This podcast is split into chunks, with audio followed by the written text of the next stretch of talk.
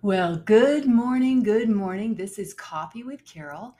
I am Coach Carol Mendoza, and I help leaders make a faith based paradigm shift. Today, I want to talk about the power of words. The power of words. In Luke 18, verse 1, there's the parable of the persistent widow.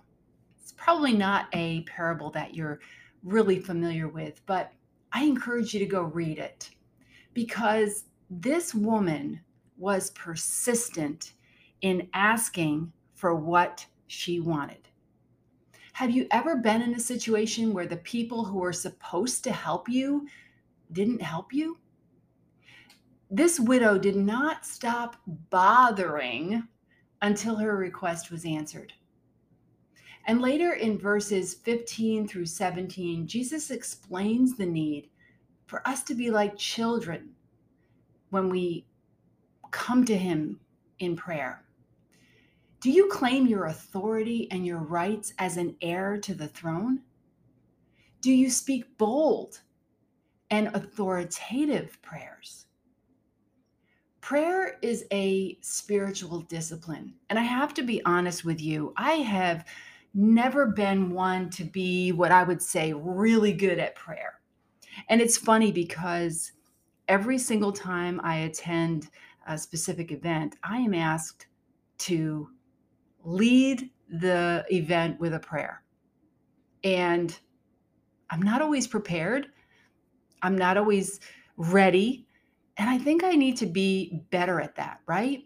So, how do we get better at that? What's your way of praying? Analyze it a little bit.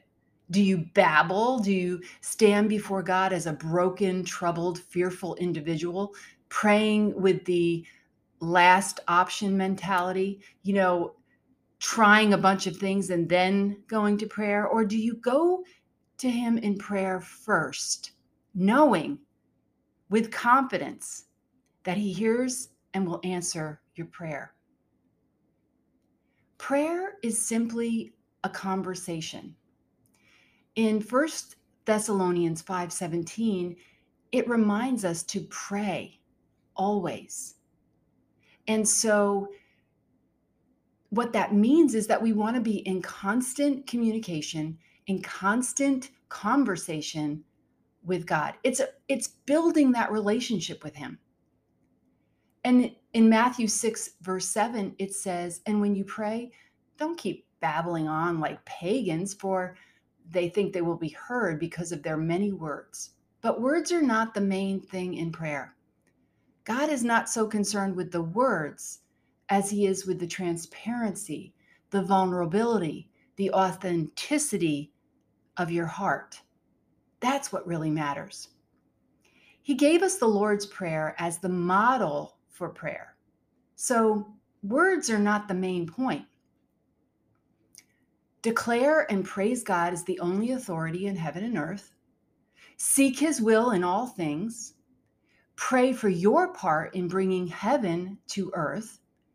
Acknowledge spiritual and physical nourishment are from him. Forgive yourself and forgive others. Ask for protection from the schemes of the enemy. You know, put your armor on and embrace the power that comes from him. That's what matters. Matthew 12, 33 and 37 say this Make a tree good, and its fruit will be good. Or make a tree bad, and its fruit will be bad. For a tree is recognized by its fruit. You brood of vipers, how can you who are evil say anything good? For the mouth speaks what the heart is full of. A good man brings good things out of the good stored up in him, and an evil man brings evil things out of the evil stored up in him. But I tell you that everyone will have to give account on the day of judge, judgment for every empty word they have spoken. For by your words you will be acquitted, and by your words you will be condemned. Now, don't get upset by this, but really pay attention to the words that you use. Because words are powerful and words can condemn. They can they can be a curse or they can be a blessing.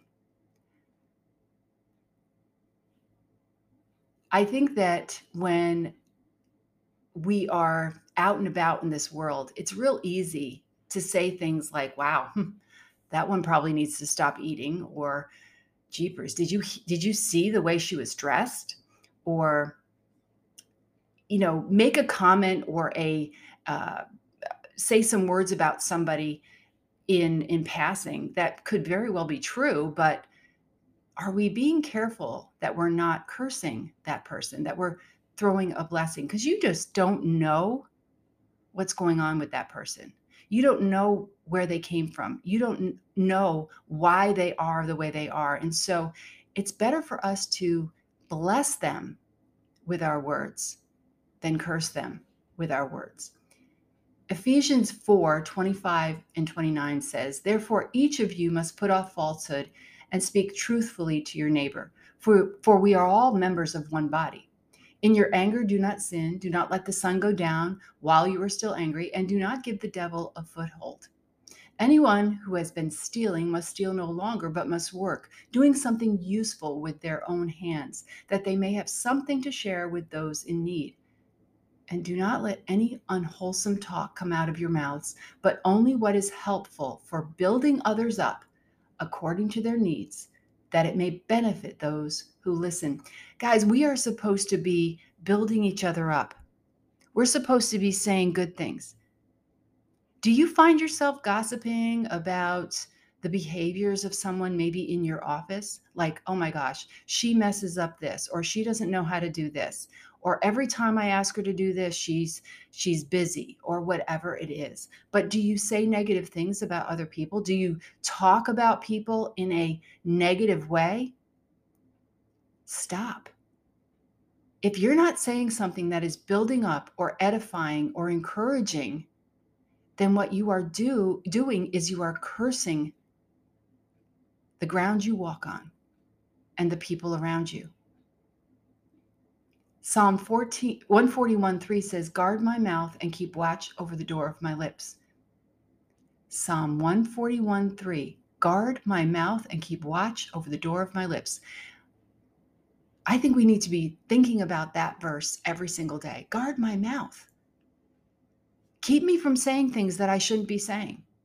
Because every time you say something that is not encouraging, edifying, and lifting up, you are creating a problem.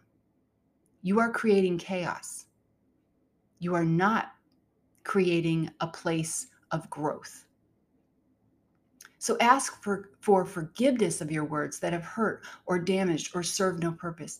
Watch your words from here on out. Things like everyone does it, or everyone says this, or everyone behaves like this, you know, talking about people when you see them on TV, even negative comments about people on TV. You think, well, they can't hear me. So you say things like that. Or maybe you've told a dirty or a racist joke. Or maybe you've lied about being sick or having a headache.